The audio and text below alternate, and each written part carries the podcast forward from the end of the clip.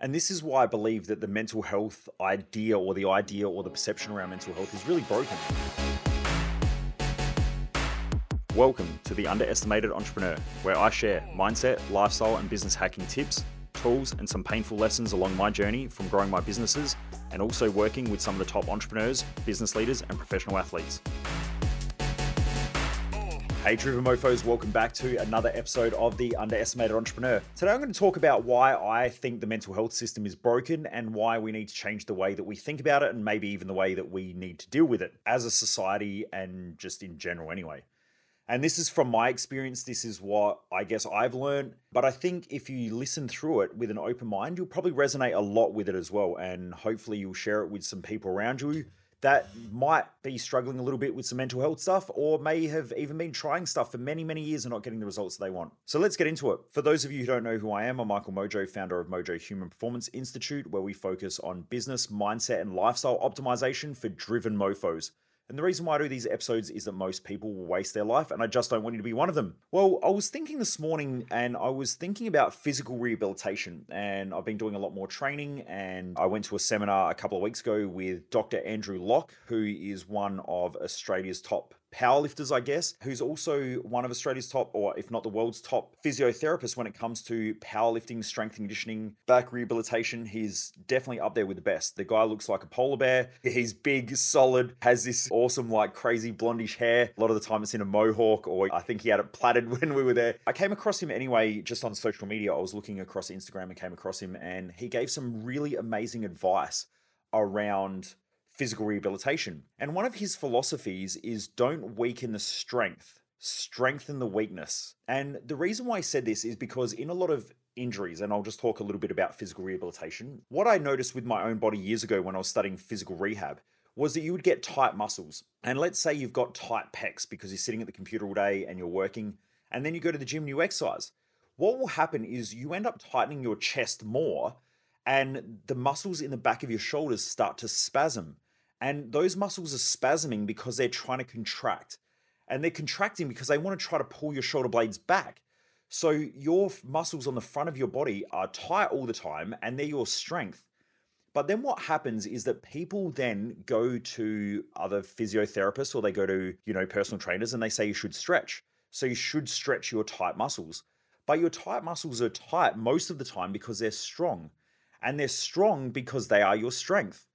So then what happens is most people punish their strength. So they'll start stretching their chest muscles, they'll stretch out their hips, and those muscles then that are strong get weak, but they don't strengthen the weakness. And so, because of that, they end up actually just creating more and more issues. And you'll find that if you have a tight chest because you're sitting on the computer all day and you go to the gym and you work out and you do a lot of pressing movements or a lot of movements in front of your body, that's your strength. So, if you stretch it, you're making your strength a weakness and so you're weakening the muscle, and then you're just leaving it there.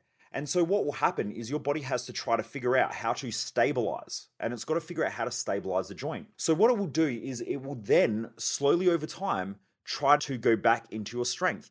So if you're one of those people out there who keep stretching your muscles and those muscles keep tightening all the time, that's because that's actually your strength. What Andrew Locke talks about, which is what I love, he talks about don't punish your strengths. So don't stretch the strong muscles. What he says is strengthen your weaknesses.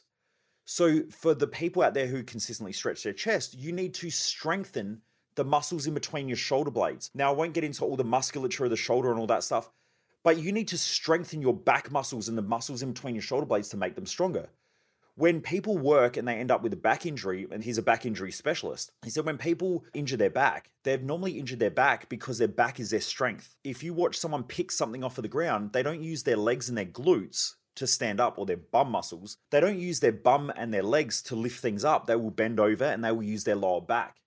And they keep using their lower back because their back muscles are their strength. They're the strong muscles. And so they are always tight.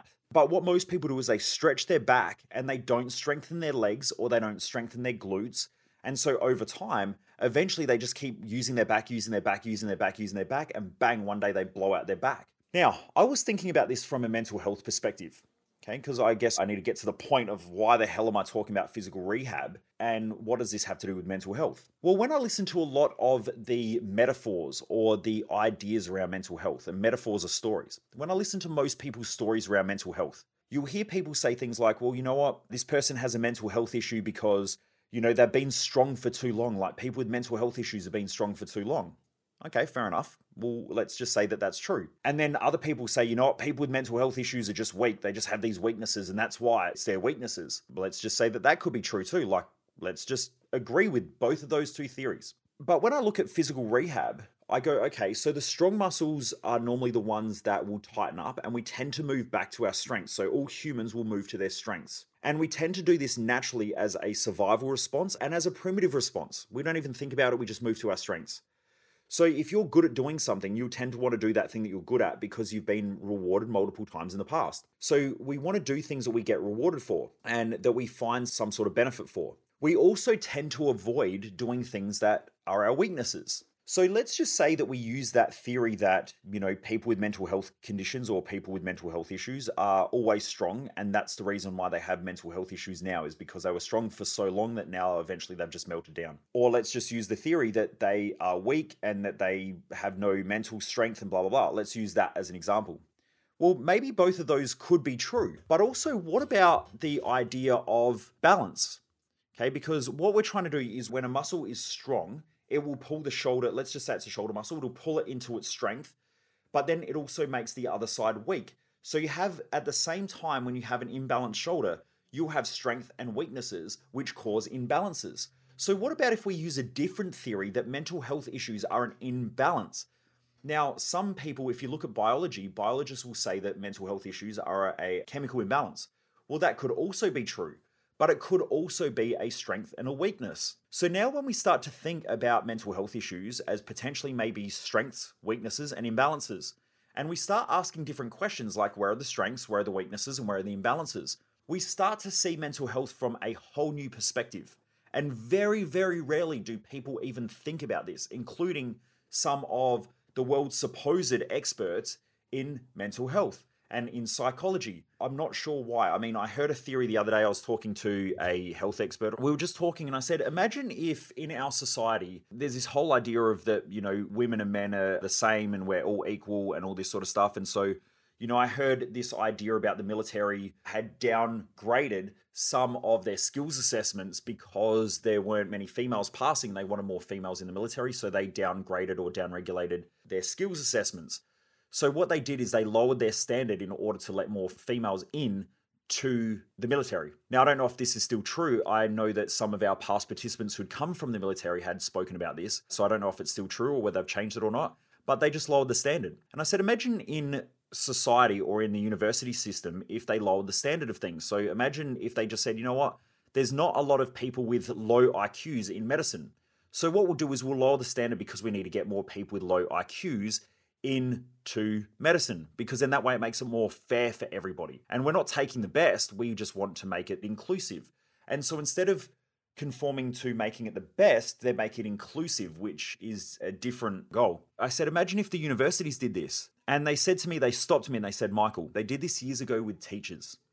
They actually lowered the standard of university to try to get more teachers in. And they wanted to make it more inclusive, so they lowered the standard. And she said, Have you ever wondered why it seems that there are a lot of people out there who, even though they seem to be university qualified and very intelligent from a book point, that they're not really that great at thinking? And I went, Oh, fuck, I never thought about that. Now, whether that's true or not, I don't know. That was her perspective that she shared with me. I do know that the people who shared that with me were from the military and I heard about it happening. So these are just some examples that I'm using. I don't know if it's still true or not, or whether they've upped the IQ or the grades for teaching or not. And so the reason why I bring this up is because if you have a system now that is tuning out people who work in mental health or mindset or psychology or any field in general, and they have lowered the standards of critical thinking to be able to question things, which unfortunately the university system does not like, hence why I've avoided going to it. And some of you out there may have come up against this challenge. I mean, we get a lot of highly intelligent people who come to my events, including medical doctors and so on. And one of their criticisms is that if you challenge the field too much, you'll be destroyed. They essentially will just wipe you out. And this happens in medicine all the time. Okay, and we saw it with COVID. Whether it's right or wrong, I don't have an opinion upon it. There were different people with different perspectives about what was going on. But anyone who challenged the conformist thinking of this is acceptable and anything outside of that, we just essentially wipe you out. Doctors were having licenses to practices taken away. Doctors were being, I guess, deregistered. Nurses were being deregistered and were not allowed to work and all of these things. Now, the problem with that is it stops exposing people to critical thinking. And the problem with that is that the scientific methodology should stand challenge. If I say I don't believe in gravity, and you can pull out so much data and so much evidence that proves gravity, then someone who is an intelligent critical thinker should go, okay, well, here are some of the questions that I have about gravity, and you should be able to go back and forth until a consensus is reached. And that is good science. Good science is challenging what we believe to be true in order to find a consensus. Now, that doesn't even mean that the consensus that you came to is true, it just means that it's true now. And Albert Einstein said today's facts are tomorrow's fiction. Now, this is one of the greatest thinkers in history. So, we need more critical thinking. And at the moment, unfortunately, critical thinking isn't that well received. And I have been absolutely criticized by people with degrees saying, well, this is bullshit. You don't know what you're talking about. You're not qualified. But the reason why I haven't gone to university, even though I've read the majority of the textbooks that they've read and have done probably a lot more study than what they've done, many of them, not all of them, is because I didn't want to have my critical thinking and my ability to think critically taken away from me. All I give a shit about is results. I care about what the outcome is from the person that I'm working with. So that means if I have to push buttons, pull levers, do different things outside of the norm, that I should be able to do that in order to get the best results. Now, the reason why that's not allowed is because when you have someone who can't think critically and who's a fucking moron, what will happen is they tend to do dumb shit. And when they do dumb shit, it ends up hurting people. When they hurt people and they don't take responsibility or accountability for those actions, then they don't grow, they don't learn. So we need to have governing bodies that then go, well, hang on, you're a bad person, you know, you can't do your job, so we'll take your license to practice away from you. You need to have critical thinking, right? That's probably the most important skill set in most people's life is critical thinking. And I find that a lot of people have that beaten out of them at school. I learned this at school when I used to question teachers, I would get in trouble. And I would get in trouble not because I was trying to cause issues with the teacher. I was inquisitive. I wanted to know things. I didn't understand why certain things had to be done certain ways. And so I wanted to know. And so I kept asking questions. And eventually I'd get in trouble or I'd get kicked out of class because I was a critical thinker. I still am. And so, very rarely do I accept things as black and white. There's always different ways of looking at things. And it all depends on your perspective. You know, you can look at the same thing from four different angles and they all look different. Just a car, if you look at it from the front, the back, and then both sides, they're all different. And then underneath and on top as well, you've got six sides there you can look at. Every one of them looks different. So, in order to make an assumption from a one sided point of view, from a system that tells you whether you're right or wrong based on the opinion of that system, then I think that that's pretty fucked up and it stops critical thinking. Now, let's get back to this mental health thing. From what I have seen and from my own experience from working with tens of thousands of people and having worked with people who have had very heavy mental health conditions, whether it be suicide, depression, anxiety, eating disorders, drug addiction, and all those things, I don't advertise that I work with them because that's not my strength, it's not my specialty.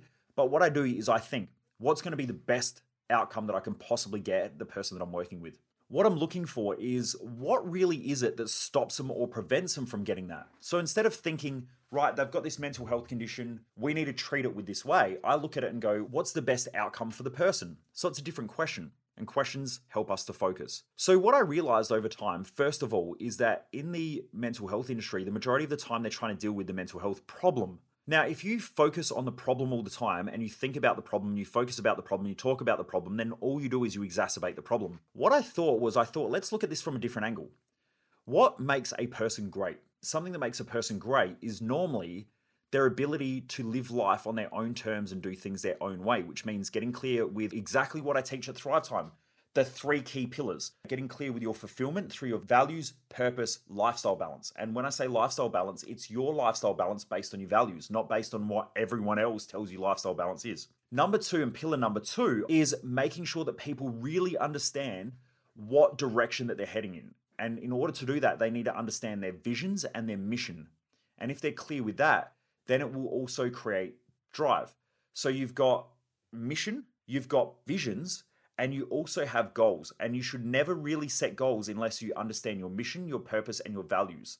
and also what lifestyle balance looks like to you based on your values. And then the final one is high performance psychology and high performance habits because they create your drive, they create your resilience, they create your ability to navigate your own psychology when you're moving in the direction that you want to, being fulfilled at the task that you're doing. What I realized was that when someone loves what they do and they understand what they're focusing on and they don't have too much external influence that's trying to push them off track and tell them what they should be, how they should act, how they should behave, what they should do, and so on, what I found was the majority of people who had mental health issues or, you know, internal chaos or stress or this huge amount of pressure where they had to be strong all the time in order to deal with that. And then they would eventually collapse and burn out. What I realized was that that would go away and they could just live their life. And so, what I found was that the majority of the time, if you just get people clear with what they really want and give them direction, most of the time the mental health issues will take care of themselves. If you've got a child who keeps coming in with a scraped knee, and you keep trying to fix the scraped knee and then you start looking at injuries and you know how to deal with injuries then what's going to happen is you're going to keep dealing with the injuries that doesn't tell you why the child keeps coming in with a fucking scraped knee to me it's like counterintuitive it's so obvious without asking the right questions like what are you doing in life in order to make you scrape your knees all the time most health professionals spend so much time focusing on the problem and the actual cause of the problem or what they perceive as the cause of the problem, which isn't really the cause of the problem. If you speak to the child, the child's like, well, I keep running around, I'm playing soccer, but I'm playing soccer or football. I'm playing on gravel, and so I fall over and I scrape my knees.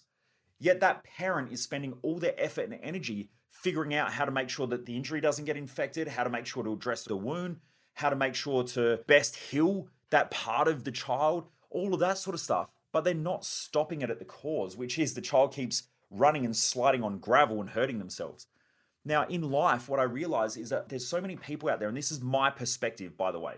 Now, I'm going to get criticized for this. I know that, but if I can just resonate with one person out there and say, maybe try something different, go and consult your doctor, go and consult your health professionals, but have something else different to think about and ask yourself this question Am I really living the life that I want? And do I know what that is? And also, do I have the tools to be able to do that? Because what I realize is that when people are achieving great things in life and when they're winning, they tend to be fulfilled. They tend to have good mental health. But when people feel like they're losing, they can never win, they feel like they push hard all the time, then collapse in a heap, that's normally driven from something else that's not really them. I knew as a kid, like when I look back now, the reason why I was depressed and wanted to kill myself when I was 15 was because my mum had set all these expectations for me.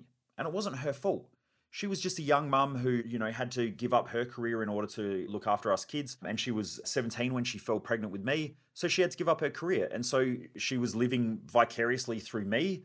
And there was a lot of pressure. You got to go to school, got to get a good education. And then I would get in trouble all the time when I didn't match those expectations. You know, I wasn't good at school. I was good at some things in school, but not a lot of things. And so I would get in trouble when I didn't meet her expectations. Yet I would try at school. I would try, not because I wanted to be at school, but because I wanted to please mum. And then there were lots of friends at school that I tried to fit into friendship groups and I didn't fit in, so I would adapt my behavior. And I kept adapting my behavior until I got expelled from school at 15. When you know what? None of my friends are actually my real friends and I don't really fit in anywhere. I'm in trouble at school all the time because I can't live up to everyone else's expectations. I don't fit in with the other kids because I don't match their expectations. I want to fucking kill myself and end my life. And that's how I felt. And that's almost what I was about to do. I was about to end it at 15. When I realized that I can't make other people happy, when I was about to end my life, the night I was about to end my life, I had a knife in my hand and I was about to cut my wrists. I ended up getting so angry at myself. I was crying. I was bawling my eyes out and I was crying with a kitchen knife in my hand and it was super sharp. I checked it. I could shave my hairs on my arms with it. In fact, I checked it before I was going to do it. I got so angry with myself, I threw the knife across the room and it cut my blinds in my bedroom. And I realized that I would never, ever, ever allow anyone else to dictate my worth that was probably one of the most empowering experiences of my life and also the thing that led me to better myself to want to be better in life. And so what i realized is that when you try to live up to everyone else's expectations and you lose your own expectations for yourself and you lose yourself in the process of trying to please others and live up to everyone else's expectations, which you'll never be able to do. And you don't set your own expectations for your own growth based on where you're at in life. It's so easy to fall into mental health issues and start developing things like anxieties where you're in a rush all the time, you're putting pressure on yourself in order to make sure that things work and things are perfect. And you put all this time pressure on yourself, or you don't want to do the things you want to do, so you try to rush through them or get away from things. That creates a lot of anxiety. And when you realize that you can't live up to the expectations of others or the unrealistic unrealistic expectations you set for yourself, you're going to be depressed as shit. And I've seen this happen time and time and time and time again. And like I said, this is my perspective. So if anyone out there wants to fucking hound me or hassle me, I'm more than happy to have a conversation about this and take on your philosophies and your theories and give you mine, providing it is an intelligent conversation. But I've also had a lot of people out there who criticize me who have a client list that they've had for 20 years that they've been working with who talk week in, week out about the fucking problem of mental health and why this person has depression, why this person has anxiety, and why their childhood's fucked up, and why they're a victim, and blah, blah, blah. That person is now trapped in that environment because of that therapist and that practitioner. All because that therapist and that practitioner is following the rules and following the way that they've been taught without critical thinking. And they keep focusing on the problem without really trying to understand the solution or maybe the cause of what's really going on. I really believe that the majority of people that I've worked with normally find better mental health when they find a way of winning in life. And when someone feels like they can't win, they are going to feel like shit and beat themselves up. And it is so unfortunate that there are so many people in our society who have created so many expectations. Like they get on Instagram and they look at someone, they go, I don't have a six pack. Yet they set the expectation for themselves that they should have one. They look at someone else and they go, that person's on an amazing diet. I'm going to set that expectation for myself and I'm going to have a perfect diet without realizing that they're a mum of three kids and that the majority of their time is spent running around looking after the kids, which is almost three full time jobs.